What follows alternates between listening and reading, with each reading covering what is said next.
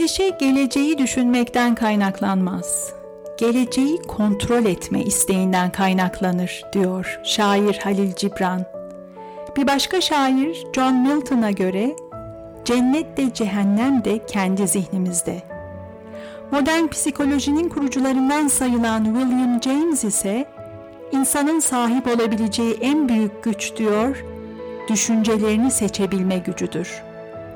Neden endişeleniyoruz? Neden endişeli düşünceler seçiyoruz? Merhaba, ben Ahenk. Her bölümde psikoloji, edebiyat ve felsefenin rehberliğinde insan olmanın anlamını, hayatın anlamını ve mucizevi beynimizi keşfe çıkacağımız Mutlu Beyin podcast'ine hoş geldiniz. Tekrar merhaba. Kafamızın içinde esip gürleyen bir fırtına, endişe. Tedirgin, gergin, huzursuz, ya olursa ya olmazsa ya en kötüsü olursa diye birbirinin ucuna takılıp zihnimizi işgal eden sonu gelmez sorularla, kötü olasılıklar ve felaket senaryolarıyla, uykularımızı bölen, nefesimizi kesen, bizi yoran, üzen, dünyamızı küçülten bir duygu ve çoğu zaman boşuna taşıdığımız bir yük. Neden endişeleniyoruz, kaygılanıyoruz? Cevaplanması mümkün olmayan ıstıraplı sorularla neden kendimize eziyet ediyoruz? Neden endişeyle vakit kaybediyoruz? Çoğumuz yapıyoruz bunu. En sık tecrübe ettiğimiz negatif duygulardan biri endişe. Endişeliyseniz, kolayca tasalanıp kaygılanıyorsanız bilin ki yalnız değilsiniz. Bu bölümle birlikte önümüzdeki birkaç bölümü endişe meselesine ayırmak istiyorum. Endişe, evham, tasa, kaygı, kuruntu. Bir duyguyu anlamak ve bize fayda sağlayacak şekilde yönetebilmek için öncelikle o duyguyu tanımak önemli. Önce endişe nedir? Onu tanımlayarak başlayacağım. Sonra daha derinden kavrayabilmek için endişenin ne olduğunu, ne olmadığını, hangi kılıflara büründüğünü, hayatımızda nasıl sonuçlar yarattığını endişe duygusunu on madde halinde ele alacağım. Tanımıyla başlayalım. Endişe, gelecekteki bir tehdidin, bir tehlikenin beklentisiyle ortaya çıkan huzursuzluk, tedirginlik ve korku hali. Bu tehdit ya gerçekleşirse ya olursa ya başıma gelirse diye bizi korkutan bu tehdit gerçek de olabilir. Yani somut işaretlere sahip gerçek bir tehdit de olabilir hayali de olabilir. Kendi zihnimizde kurguladığımız kötü bir hikaye de olabilir. Bazen ortada hiçbir sebep yokken de endişelenebiliyoruz çünkü. Gerçek veya hayali en basit tanımıyla stresli bir duruma verdiğimiz bir tepki ve normal bir tepki, endişe duygusu. Peki neden endişeleniyoruz? Neden kolayca endişeye kapılıyoruz? Bunları da çok basit bir şekilde cevaplayacağım. Şöyle düşünün, içinde bulunduğumuz bir durum var. O durum hakkında bir takım düşüncelerimiz var. Endişeye yol açan, içinde bulunduğumuz o durumun gelecekte bizim için bir tehdit yarattığını düşünmemiz. Bir tehdit altında olduğumuzu düşünüyoruz. Gelecekte, yakın veya uzak gelecekte bizi potansiyel bir tehlikenin beklediğini düşünüyoruz. Ve bunu düşündüğümüzde tehlike altında olabilirim diye düşündüğümüzde beynimiz bizi koruma dürtüsüyle alarma geçiyor. Sinir sistemi adrenalin ve kortizol gibi stres hormonları salgılayarak bizi hazırlamaya başlıyor. Madem bir tehlike var, o zaman eyleme geçmek üzere hazırlanmalıyım diyor beyin. Çünkü bir tehlikeyle karşı karşıya kaldığında tüm canlıların ortak tepkisi kendini bir eylem için hazırlamak ya kalıp savaşmak ya da kaçmak üzere hazırlanıyoruz. Psikolojide savaş ya da kaç diye adlandırılan bir durum bu. Stres hormonlarının etkisiyle vücut kimyamız değişiyor ve endişenin fiziksel işaretlerini görmeye başlıyoruz. Duygunun şiddetine göre değişebilen, kişiden kişiye değişebilen işaretler bunlar. Ama genel olarak bir takım fizyolojik belirtiler çıkıyor ortaya hızlı kalp atışı, hızlı nefes alıp verme, göz bebeklerinin irileşmesi, kaslarda gerginlik, terleme, titreme, mide krampları, mide bulantısı, baş dönmesi, yerinde duramama hali, huzursuzluk, uykusuzluk, uyku sorunları. Kısacası beynimiz bir tehdit var, kendimi korumam lazım diye hazırlanmaya girişiyor ve tam da bu noktada hatırlamamız gereken önemli, çok önemli bir gerçek var. Tehdit diye algıladığımız şey hemen şimdi karşımızda değil.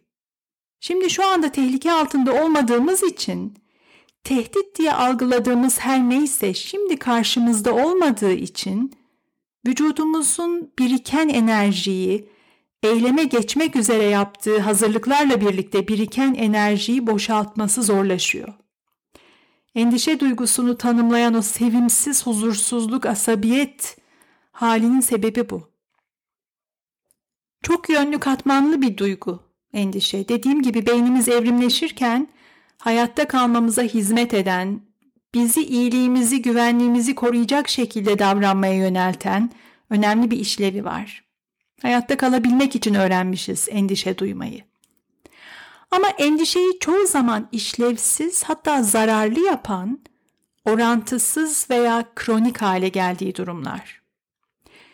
Lüzumsuz yere endişelenmemek için, kendimize fazladan duygusal zorluklar yaratmamak için, endişeyle tasayla bu dünyadaki kıymetli vaktimizi heba etmemek için endişenin ne olduğunu ne olmadığını yakından görelim. Az önce anlattıklarımla bağlantılı olarak endişe hakkında bilmemiz gereken ilk gerçek, temel gerçek şu. Endişe her zaman geleceğe aittir, geleceğe yöneliktir. Endişelendiğimizde gelecekte olabileceklere, potansiyel tehditlere odaklanıyoruz. Endişeyi zor bir duygu yapan da bu zaten. Doğası gereği geleceğe yönelik ama gelecek üzerinde hiçbir kontrolümüz yok. Tahminlerimiz, öngörülerimiz olabilir, planlarımız, hazırlıklarımız, tedbirlerimiz olabilir. Ama geleceği kesin olarak kontrol edebilmemiz imkansız. Böyle bir güce sahip değiliz. Bu yüzden endişe duyduğumuzda üzerinde kontrol gücümüz olmayan bir şeyi yönetmeye çalışıyoruz. Bilinmeyen geleceğe hükmetmeye çalışıyoruz. Çok basit gündelik konularda endişe duyduğumuzda da böyleyiz. Çok daha önemli hayati meseleler için endişelendiğimizde de. Diyelim katılmanız gereken bir toplantı var. Yoldasınız ama trafik ilerlemiyor. Trafikte sıkıştınız ve geç kalacağım düşüncesiyle endişelenmeye başladınız. Bu örnekte sizce endişeye yol açan potansiyel tehdit ne? Toplantıya geç kalmak değil. Ya olursa diye korktuğunuz, tehdit diye algıladığınız şey, toplantıya geç kalırsanız ortaya çıkabilecek kötü sonuçlar. Hatta en kötü sonuçlar. Endişelendiğimizde geleceği hayal ediyoruz, kötü bir geleceği. Kontrolümüz dışındaki geleceği kontrol edebilme çabasıyla yapıyoruz bunu. Peki bu bilgiyi, bu farkındalığı nasıl kullanabiliriz? Endişeyle baş edebilmek için bu bilgiyi nasıl değerlendirebiliriz? Öncelikle kendimize sorabileceğimiz faydalı sorular var.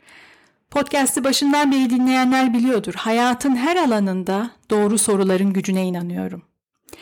Endişe duyduğumuzda kendimize sorabileceğimiz başlıca sorulardan biri şu.